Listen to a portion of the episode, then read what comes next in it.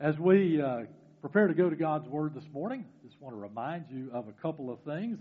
Uh, the first is we are in, cha- in the second of our uh, 21, 2021 challenges. We're in the second of those right now, started February 1st. I hope you're participating in that. You can go to our website and learn more about it. Uh, 21 ways and 21 days to pray. And there's a sheet on the back table for those of you in house.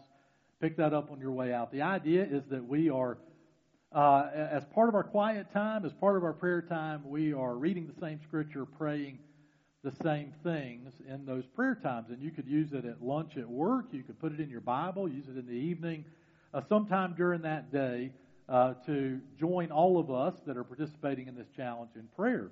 Uh, the next thing that I'm going to uh, have ready for you uh, are 21 chapters of the Bible we're going to read in 2021 together.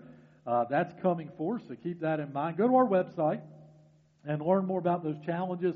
Sign up for one, sign up for all of them. Just check them out and decide on your own whether you're going to participate or not. But I hope you will. Also, remember that at noon on Wednesday, March 10, I'll be starting a new Bible study right here in the Worship Center uh, a Wednesday reset, the midweek, midweek reset Bible study. You can participate in person uh, or online. It will be live streamed. Uh, and you can bring your lunch if you like. Be aware, tables will not be set up, but we'll be right up here up front so I can live stream as well. And on March 10, we'll be starting a study of the book of 1 Corinthians, focusing in on uh, the church and one of the, some of the most basic things about being a believer that Paul teaches in the book of 1 Corinthians. Uh, these Bible studies, I'm going to try to limit, keep us at about 30 to 35 minutes. So if you're coming and going, that's okay. You'll have time to do that, but maybe just take a break at work during your lunchtime and stream it there.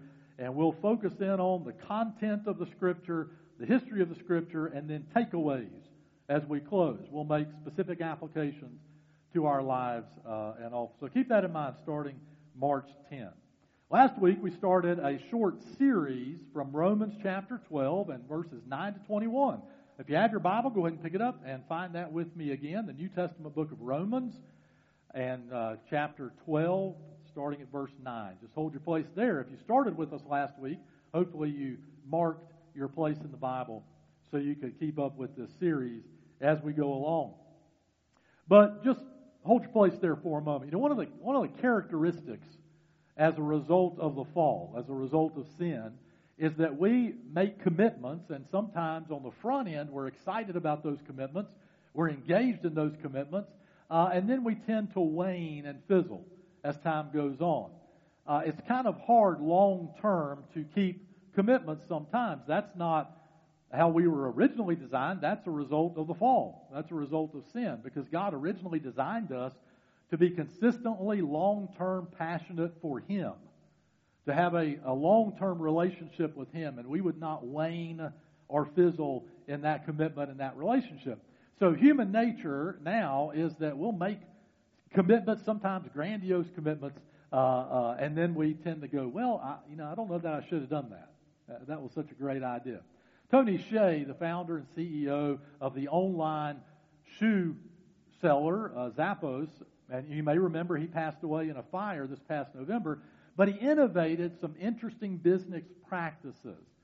Uh, and one of those practices that now some other businesses have, have applied as well is an innovative practice called the offer. Just call, he just called it the offer. And, and what that means is when an employee was hired and trained to work at Zappos, uh, and they've been there around a week, maybe a little more than a week, the supervisor would come to him. Sometimes Hsieh himself would come to him or her, that employee, and offer them a $1,000 to quit. Just offer them a $1,000 and say, if you want to go, we'll pay you to go. Now, what's the reasoning behind that? Well, well, it's this. And this is what Hsieh was thinking. Okay, you've been trained. You know the company. You know our commitment. You know our mission. You know who we are. You've worked for a week or maybe a little more, so you know our environment, you know our culture, you know what it's like to work here. If you find now, now you know you shouldn't be here, we're going to help you go. We're going to help you go to where you should be because nobody should stay where they shouldn't be. And maybe you just found out, and maybe you're not, your heart's not in it. You're just not ready to do this. Your heart's not in it. You took the job on the fly. Maybe you've gotten a different job order. But for any number of reasons, in your heart of hearts, you know, I, I really shouldn't be here. Uh, Hsieh said, I'll help you go. I'll help you find, I'll give you an off ramp and pay you a $1,000 to go. Because if they stay, he knows what? They are absolutely committed to the culture, the mission, and the vision of that company. We have this problem that sometimes we make those grandiose commitments. And then a little while later we say, I'm not so sure.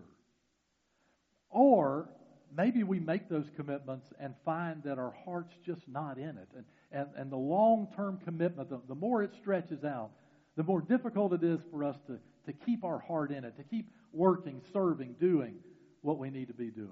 Sadly, that's true of Christians as well.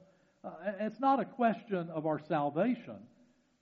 Just the plain truth is that sometimes we make that commitment to the church, that commitment to serve Christ.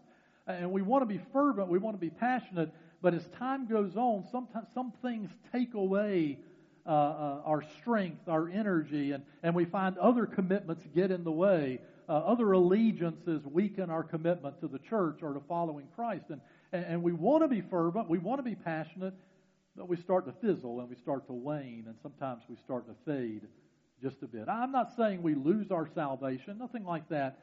Uh, but if this has happened to you, you know exactly what I'm talking about. You, you made a big commitment to start with. And when you walked down that aisle or you got baptized or you joined that church, you were all about it. And now, months, year, or years down the road, you think, you know, what, what happened to that commitment? what happened to that fervency? What happened to that excitement, that eagerness for serving Christ? Where'd it go? This short series, we are talking about relationships. Uh, healing hurts in our relationships and building healthy relationships as well. Two very important things to focus on before we come back together as a church. And I believe as we're in person now, that's wonderful, but, but there's going to be that day when those precautions have gone away and we're able to be back where we, where we were before in our attendance and our fellowship and our participation, looking toward a new future that God has for us. But what if in the meantime we wound or damage our relationships? What if in the meantime we get so distant and far away that we have a hard time coming back together? And the people that we knew so well before the suspension of services and before everything was online, now we have a hard time talking with them or communicating with them at all. We don't want that to happen. And, and the Bible teaches that in the body of Christ, our relationships should be strong no matter what's happening in the culture. Our relationships uh, should uh, persevere despite and no matter what happens no matter the circumstances, what's going on around us. So when we come back together, we should be stronger, not weaker, as believers in Christ. So in this message series, we're talking about uh, practices that heal our hurts and build healthy relationships before we come back together. And we've seen in Romans chapter 12, Paul lists 13 imperatives. They are ethical imperatives and character traits that all believers are expected to practice. They're, they're phrased in verb tenses that mean you start this character trait, you start this practice, and then you continue to do it. Uh, you don't do it for a while and then stop. You continue to do this, to carry out this character trait, this practice in your life as believers. So, what does that have to do with, with fervency? What does that have to do with, with practicing your faith with excitement or eagerness about and that, that passion for well, in our relationships, think about this. When people start to wax and wane and fade in their commitment to Christ or to the church, they tend to take other people with them. And when they tend to wax or wane or fade and they get committed to things outside of the world and, out in the world and our allegiances become divided, you know what happens? We start complaining about what's happening in the church or, or complaining about uh, leadership in the church instead of, instead of being passionate and, and helping and serving and coming alongside. And on the other side of that is when we remain fervent and passionate in our faith, when we, we stay ignited for Christ, that's contagious. And people are drawn to that. It does impact our relationships in a variety of ways, Not only how we treat one another, but also how we motivate one another to do the things of God and participate in the great work of God, and how we help one another through very, very difficult times and difficult months as we've been through and as we're going through. So it does matter. So this morning we're going to look into Romans chapter 12 again, and we're going to key in on this basic truth about our relationships. God calls all believers to practice diligent service to Christ. God calls all believers to practice diligent service to Christ. Look there with me in Romans chapter 12, two verses this morning, Romans 12, verses 11 and 12. Romans 12, verses 11 and 12. Look there with me as I read this. The Apostle Paul writes, Do not lack diligence in zeal. Be fervent in the Spirit. Serve the Lord. Rejoice in hope. Be patient in affliction. Be persistent in prayer. God calls us to practice diligence. To practice diligence in our service to Christ and in the church. And what does that mean? Let's go back. Let's unpack it this morning. Let's see what it means to practice diligence and how that impacts our relationships. First, I want you to see with me the character of diligence. The character of diligence. Remember, these are imperatives, these are commands, these are choices you make. Uh, you decide whether to be diligent in your faith and in your practices and your service to Christ, and you decide not to be. These are imperatives. They, they are choices. Well, first, let's understand what we mean by diligence. Diligence uh, is very simply eagerness to finish. It's eagerness to finish. it's not an emotion, although it can be driven by emotions and it can uh, cultivate emotions. But diligence is the eagerness to finish. Uh, when you enroll in a class, it's the eagerness to finish that class, even if things get difficult and hard. When you're in a relationship, it's, it's the eagerness to make sure that relationship lasts a lifetime, even when it's difficult or it's hard. It's the eagerness to finish, to accomplish what you set out to do. So here the Apostle Paul says there is a character to that diligence.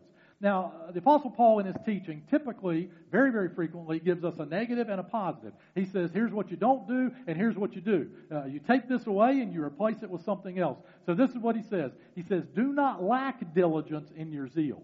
That's the negative. Do not lack diligence in your zeal.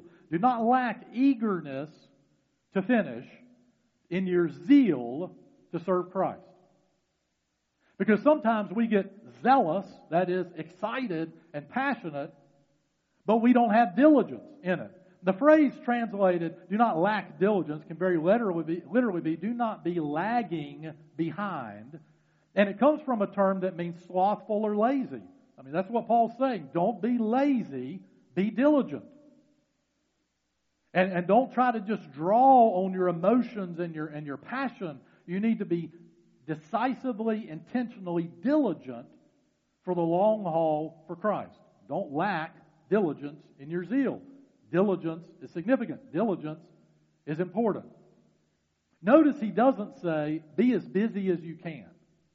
This is not a call to be busier, just to add stuff to your plate. It's not a call to, to ramp up more stuff in your life. It's a call to focus and be diligent, passionate, eager to accomplish what God has given you to accomplish. Even if it's one thing at a time. But what God's given us all to accomplish is our walk with Christ. To be faithful to Christ requires diligence. It requires a desire to accomplish our service to Him. And that's what He's calling us to do, to accomplish that service to Him. Then He says, now, now here's, here's the positive to that. Don't lack in your diligence, but be fervent in spirit. Now, clearly, he's talking about believers in Christ because he's talking about the Holy Spirit and how the Holy Spirit impacts your human spirit. Believers in Christ, you have the Holy Spirit of God living inside of you. And the Holy Spirit informs your human spirit and gives you fervency, Paul says. He gives you passion. He gives you excitement. The term translated fervent is a great term. It means boiling over or ignited on fire. Yeah, that's what he means. You should, your fervency, your diligence uh, for serving Christ should be characterized by being on fire, boiling over for Christ. The Holy Spirit is the flame under the pot You're the water in the pot, and, and He brings you to a boiling point, and you boil right over the edges of that pot. In your excitement and your diligence to serve Christ, that's contagious. People see that. They say, I want to be like that. I want to have that kind of passion, that kind of fervency for Christ. You know, in the Bible, one person in the New Testament is characterized with this exact same phrase. Acts chapter 18, there's a man named Apollos, who we are told is fervent in spirit. Fervent in spirit. And when we meet Apollos, we find out that he is a great preacher, an excellent communicator. He is on fire for God, and he is preaching to the crowds, and they love to hear him. In our day and time, we would say he has charisma. He's a great speaker and a great teacher for God. The only problem is, as seasoned believers listen to Apollos, like Priscilla and Aquila, whom we also meet in Acts, they listen to him and they think, you know what? This guy is just incredibly on fire. He is boiling over. He is fervent in the Spirit. The Holy Spirit's got a hold of him. But we need to talk to him just a little bit about his doctrine. Not everything quite lines up. So when he finishes speaking, they don't interrupt him, but when he finishes speaking, he's got most everything right. They pull him aside and say, let's have a chat. Kindly, lovingly, they dial him down just a bit. They hear some things you're going to want to address. And then you know what they do? They launch him again. They just get him out there again. Let him go. That kind of fervency. That's what we need. Think about this for a minute. Are believers around you now and then saying, let's dial this down before you relaunch? Are they, are they dialing you down or are they trying to wake you up? Our problem in the church is most believers fell asleep a long time ago, fizzled, waned, and faded in our commitment to Christ. Was there a time when you say, My life was like that? My, my, my service to Christ, it was like that. I was fervent. I was excited. What happened to that? What happened to that? Well, Paul helps us understand as now we go to practices how to practice diligence, how to, how to find that fervency again, and, and be eager to finish again. So look with me here four practices of diligence in, in our lives. The first one, Paul says, is serve the Lord. Now that sounds kind of self evident, doesn't it? Serve the Lord. Why, why does he have to say that? Well, here's why. Because sometimes Christians forget that they are serving the Lord, even if they're passionate and fervent. But when we wax and wane, when we tend to fade, that's especially when we forget that we are serving the Lord and not ourselves. So I think if anything 2020 has brought out in the Christian church, it's revealed to us, exposed for us, just how much we are, let's be honest, believers, how much we're really about us. What we want, our agenda. But we're not alone in that because that's been a problem since the first century. And believers have to be regularly reminded no, you don't serve yourselves, you serve the Lord. The term translated serve the Lord means to submit fully. You are in subjection to Christ. The moment you signed on as a believer in Christ and signed on to serve Him, you signed on to serve Him only. All of your agenda, all of your plans, all of your desires fall under subjection and service to Jesus Christ. But we have to be reminded of that for another reason. We tend to divide our loyalties and alliances. And, and we see this happen all the time. Believers struggle with this all the time. But I think during the pandemic, uh, we've really seen that we struggle with our alliances and our allegiances, uh, whether it's sports, whether it's social media, whether sometimes it's family.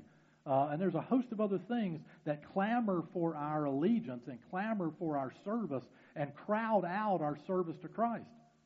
So Paul is saying, and what we must remember is no, first and foremost, I serve Jesus. I serve Christ.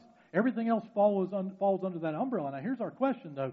If you have found that your fervency has waned and fizzled just a bit, ask yourself this Is it because it's so divided among so many loyalties and alliances that you've just you're just hustling all the time to even think about getting with Jesus. You even think about coming to worship, even think about spending time with the Lord. You're not sure who you're serving anymore.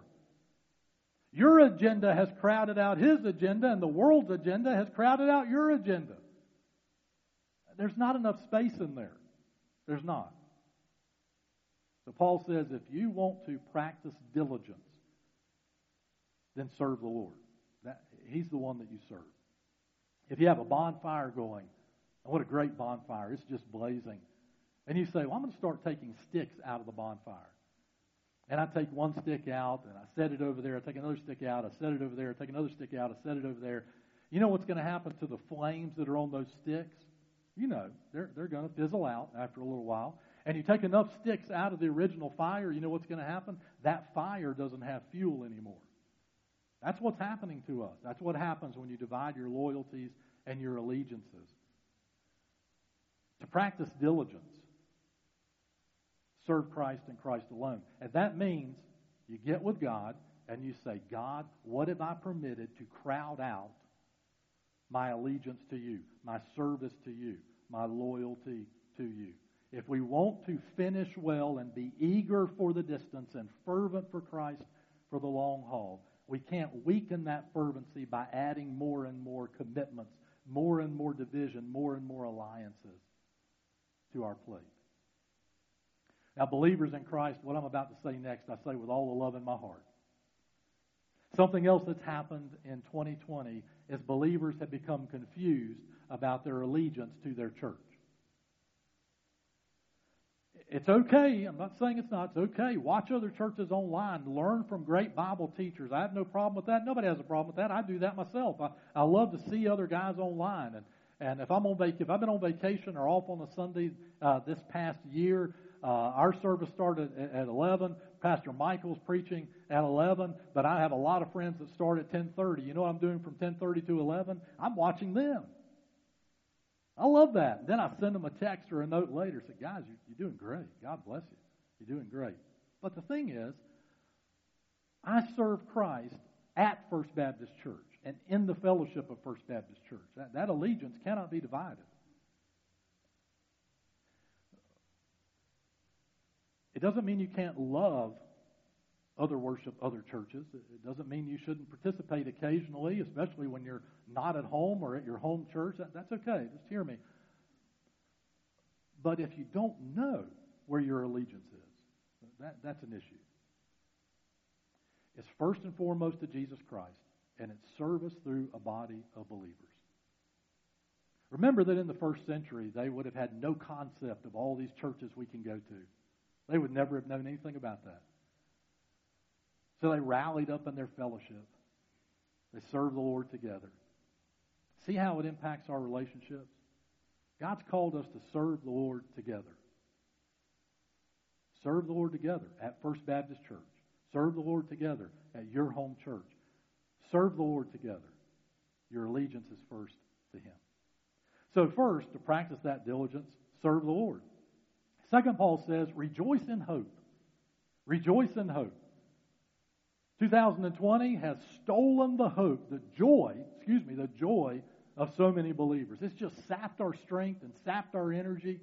More and more people say they're depressed and discouraged, believers included, struggling during these times, during this pandemic. And it seems as if over and over we have found our joy just stolen. Bible says that's not unusual. You think our times are a mess? Imagine what it was like to live under Roman rule in the first century and be a Christian where you were constantly pressed to worship Caesar and call him Lord instead of calling Jesus Lord. And eventually, they might kill you if you don't call Caesar, Caesar Lord. What a mess. It saps your joy when the world is in chaos and the world is a mess. So Paul says, Why are you looking at the world? You can't draw joy from the world. You're not going to draw happiness. Happiness is an emotion. You're not going to draw that from the world. It fizzles and fades and strengthens and triumphs with the circumstances. The Bible doesn't call you to be happy. The Bible calls you to be joyful. And to rejoice, we rejoice in the hope that we have in Christ. Because no matter what happens in this world, no matter what happens in this world, no matter the chaos, no matter the mess, our hope is still in Christ. Our hope is always the same. Our hope is in the resurrection. It's in the power of God and the great God we serve. He is our hope. Our hope is in Christ, not in this world. So if you feel that joy sapped a bit, rejoice in that hope. Look upward. That's why Paul says elsewhere in the book of Colossians, he says, Set your mind on the things above, not on the things of this earth. Remember where your hope lies and rejoice in that. When you've got nothing to be joyful about in this world, hey, you can rejoice in this. You're saved in Christ. You have a home in heaven. God loves you. And you have a hope far beyond this. Diligence means I am eager to finish because I have a great hope, a hope in Christ, and one day I'm going to be there with Him. Practice diligence, serve the Lord, rejoice in hope, persevere in affliction, or as we read it, be patient in affliction. Be patient in affliction. The term literally means stand firm in affliction, trial, suffering, persecution. Stand firm. Be patient and persevere. Why? Because you have a hope beyond this world. You have a hope in heaven. You have a hope in Christ. American Christianity, in particular, has been hardwired to think we will never have problems if we're Christians. We, we're taught this on television constantly. Uh, you'll never suffer affliction, trial, heartache if you're a Christian. That would have been completely foreign in the ancient world. The very first Christians knew that being a Christian would probably draw affliction, draw persecution, create problems in their lives. And so Paul says, persevere through that, stand firm through that, rally up together, share that fervency and that diligence because you are eager to finish and to finish well. And to do that, you must persevere, be patient through this, through this persecution, this struggle, this trial, this heartache in your life. Stand firm, and God will help you do that. God will help you do that. Something, you know, something interesting about being full of the Holy Spirit, being fervent in the Spirit, is you tend to look not at your problems, you tend to look at your hope. You tend to look at what God's doing in your life and the life of others. And people are, are rally to that. It's contagious when you're fervent in hope and stand firm in persecution and struggle and strife. I have to tell you, folks, I believe uh, that we're going to face real persecution in this nation in the days ahead. I think it's coming, and it's coming fast. And I think unless believers understand that we stand firm on, on Christ, we're going to have a hard time. And you know, you want to be diligent now. Don't don't wait for something to come to hit you, a heartache, a struggle, a persecution. Don't wait for that to hit you before you decide, you know what, today I'm going to be fervent in Christ. Today I'm going to get back on fire for Christ. Now is the time you want to do that because then you're diligent, you're focusing, you're eager to finish. And you're focusing and rejoicing in the hope that you have. Then last, persist in prayer. Persist in prayer. The term means to be steadfast in the habit of prayer. Uh, if you want to be diligent to finish and you want to rally up in your relationships and build healthy relationships in Christ and the church, you don't do that by the occasional sit at the table and say grace prayer. That's not this. This is a lifestyle of prayer, a habit of praying to God. And it doesn't mean you walk around all the time chanting or voicing prayers to God. What it means is your conversation with God is your relationship with God. It's part of your habit and that fervency that you're, you're talking to Him and, and He is shaping your heart and your viewpoint and He's, he's fortifying your diligence. You are persisting in prayer, a steadfast habit in your relationship with God in Jesus Christ. So that means you're praying for each other. That means you're praying for the church. You're praying for the pastors. You're praying for the leaders. You're praying for yourself. You're praying for your family. You're praying for your hope. You're praying for your joy. You're praying to be persistent. You're praying to persevere. You're praying for diligence. You're praying for eagerness. You're praying to make an impact in the life, uh, in the time that God has given you to do that. You're steadfast in prayer. You're not just bringing to God a laundry list of the stuff you want or the stuff you need. No, you're coming to God because He's your Heavenly Father, and you persist in that prayer life. You're steadfast in prayer. You're constant in prayer. You communicate with Him, and He loves on you and communicates with you. And you can get through anything doing that when you're persistent in that prayer. That empowers your fervency. Hey, if you're lacking that fervency and diligence, ask yourself, how's your prayer life? How are you doing? Show me the believer that's complaining about other believers. Show me the believer that's on social media and, and I'll sh- all the time griping and bitter. Show me that believer, and I'll show you a believer that's not persistent in prayer. You know what? It's very hard to pray for someone and complain about them at the same time. You ever noticed that? And if you want to complain about someone, go to God and complain to Him. He's fine with that, but you know what He's going to start doing? He's going to start talking to you about you. Funny how that works.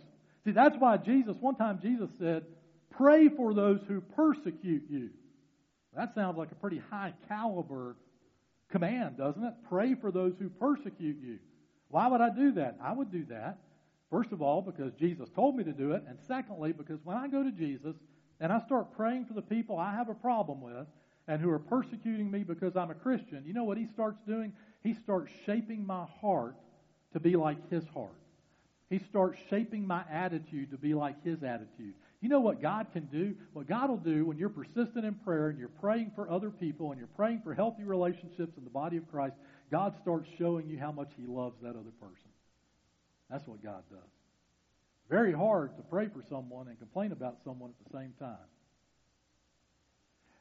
It's very hard to pray about a relationship and be unwilling to forgive someone at the same time. It's very hard to pray for someone and to be persistent in praying for someone and to keep those hurts bottled up at the same time. Be persistent Build a steadfast habit of prayer. And here's what God will do God will make you more diligent, eager to finish in your walk with Christ. And He'll heal those hurting relationships. And He'll help you build healthy relationships as well. Last fall, uh, two high school football players from Texas um, went viral in a video. Someone shot of them. And, and here's what happened the, the first football player uh, a man named Gage, a young man named Gage. After the game was over and Gage's team from Mesquite, uh, West Mesquite High School uh, had defeated the other team, Gage went and found a player on the other team, a young man named Tyler. And he pulled him over, and here they are, two different jerseys. Gage's team has just defeated Tyler's team. Did he bring him over to gloat? Did he bring him over to make fun of him? No. He wrapped him up and he prayed with him. Why? Because Gage knew that Tyler's mother was battling cancer. And the video of them rallied up and praying went viral on the internet. Because it's pretty hard to pray with somebody and pray for somebody and see them as the enemy, isn't it? And what if the world saw believers in Christ rally up that way? What if we saw our relationship so much stronger coming in in 2021 because we had served, we had decided together we would serve the Lord. We decided together we would persevere in affliction. We decided to rejoice in hope together, and we decided we were going to persist in prayer for each other, for our community, and for the world. What an impact that would make. As we prepare to close in prayer, I, I want to ask you, believers in Christ, I want to ask you, has that passion for Christ waned, fizzled a bit? Has it faded some since you first made that commitment? And maybe it wasn't until this morning that you realized that God's been showing you that, but you didn't really know why or, or what to do about it. Maybe it wasn't until this morning you even realized that it happened. So, for believers in Christ, first I want, I want to pray with you, pray with us, that God would reignite that fervency and He would instill in us that diligence to finish well, to be on fire for Him, to hone down our alliances and loyalties to where it starts with this I, serve Christ and Christ alone. And I'm not going to let anything crowd that out. I, I serve Christ. I want to pray for us in just a moment for that. And, and for you, if you've never trusted Christ as your Savior, I want to pray with you about that this morning as well. Maybe today is the day you realize you need Jesus to forgive you of your sins, to have hope that you've never had before, to have purpose in your life that you've never had before. I want to pray with you in just a moment. A very simple prayer. I'll invite you to pray with me to trust Christ as your Lord and your Savior and to follow Christ starting today. First, believers, I want to ask you to bow your heads and close your eyes. Nobody looking around. Bow your heads and close your eyes. You at home, do the same thing. Maybe you're sitting in your living room, sitting at the table, sitting around with your family. Everybody, bow your heads, close your eyes. And I'm going to ask those in house and you at home to do the same thing right now. Nobody looking around, heads bowed, eyes closed. I want you to do something. If this message spoke to you, because you realize that that fire for Christ has fizzled, and you want to say, God, forgive me for that. God, fill me with your spirit. God, make me a servant of yours again. Help me, God, to be on fire for you again. If that's you, I'm going to ask you to raise your hand. Be honest. Just raise your hand up where you are here in house, and you at home. Raise your hand up right there. You're, it's not for me, it's for God. You're letting Him. Thank you so much. Put your hands down. Our Heavenly Father, we, we come together as followers of Christ this morning. We come together as your people this morning, God. So thankful for your grace. Thankful, God, that you never give up on us. Thankful, Father, that you never let go of us. Thankful, Father, that even when we fail you, even when we fizzle, in our commitment, God, you're always there calling us back. And Father, for the believers this morning, especially those here in house and at home, we've raised our hands, God, in confession that our our fervency, our passion has fizzled, God, and we want to come back to that. God, we ask first you would forgive us for that. We ask first, God, you would forgive us for letting our loyalties be divided, our allegiances get crowded, and God, today we come back to say simply this we serve Jesus Christ. We serve Jesus Christ. Wherever we are, in whatever church we are, God, we serve Jesus Christ. And God, we thank you that you forgive us for letting that, that fire fizzle. And, and God, we ask you would fill us fresh with your Holy Spirit, that He would empower us, He would invigorate us, He would excite us, he would make us eager again to be diligent, to finish, and to finish well our service to you. Father, I pray for all of us, God, that you would reignite that fire in us today. Father, for those who would make that, have that prayer, Father, and pray that prayer, we also make that commitment, God. We make the commitment to change whatever habits we need to change, uh, to get out of our lives whatever uh, crowds in and, and extinguishes that fire. God, we, we make a commitment, a fresh commitment to following Christ today, to serving Jesus, our Lord. And Father, maybe there's some in this room and at home, and just one that's never trusted Christ as their Savior. Today, God, I pray they would pray this prayer with me, but all their faith and trust in Jesus Christ today. Receive Him as their Savior. Be forgiven of their sins today. Dear Lord Jesus, I know that I'm a sinner. And I know that I can't save myself. I can't change myself. Jesus, I believe you died on the cross for me. And Jesus, I believe you're alive today, raised from the grave. So, Jesus, come into my heart and into my life. Forgive me of my sins give me a home in heaven. Jesus, I repent of my past. I repent of my sin. And I commit today to following Christ. Set me on fire to follow Jesus Christ, my Lord and my Savior. Father, for all of us, I pray, God, that we would have a fresh, renewed fervency for Jesus Christ today. I pray you would heal hurting relationships. Make us all contagious, God, for following Christ. Help us to set aside the old hurts and forgive the old wounds. God, that we might rally together to follow and serve Jesus Christ wholeheartedly, without reservation in these days ahead. God, I thank you for those who made fresh commitments today. Thank you for those who made first time commitments. May we follow through with those commitments, God. And it's in Jesus' name I pray.